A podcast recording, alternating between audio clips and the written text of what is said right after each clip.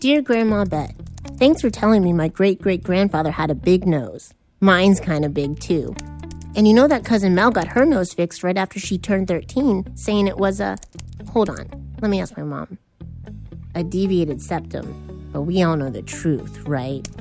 But I can't really write about the noses in our family or that you met some man after a talk on pirates, though pirates are cool.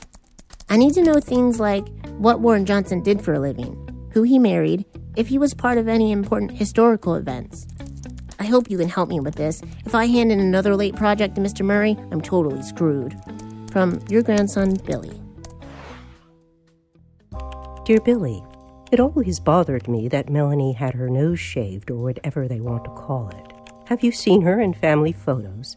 It looks like the lady from the cosmetic counter wandered into the frame.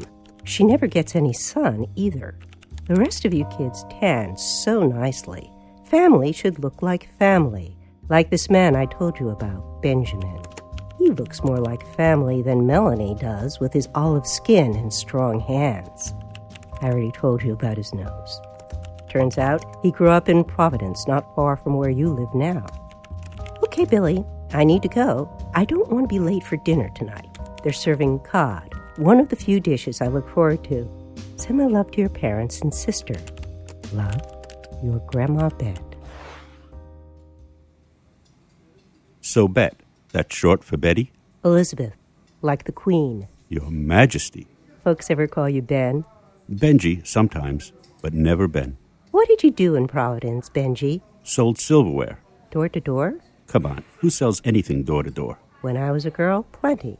There was this man from Kansas who came by every year about the same time. What did he sell?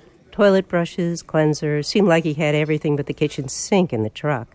Gifted my mother nylons after the sale. Sounds like they were fond of each other. Oh, knock it off. I hear Providence was run by gangsters. Gangsters? You know, like the mob. Had no experience with any of that. But you hear things. My job was to sell mostly to schools and universities, but who knows what my bosses had to deal with? None of my business. Where's your wife? You're not particularly adept with the social segue. I just say what comes to mind. That's becoming abundantly clear. Thought I told you my wife was dead. You also said you were divorced. I meant that wife.